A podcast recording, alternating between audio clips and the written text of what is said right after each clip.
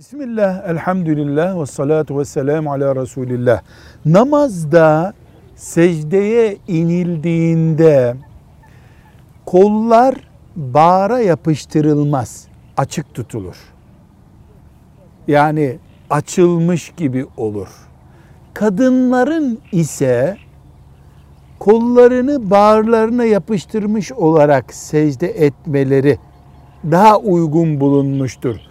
Çünkü namazda bile kadın daha böyle örtülü, kapalı vaziyette dursun pozisyonu uygun bulunduğundan. Velhamdülillahi Rabbil Alemin.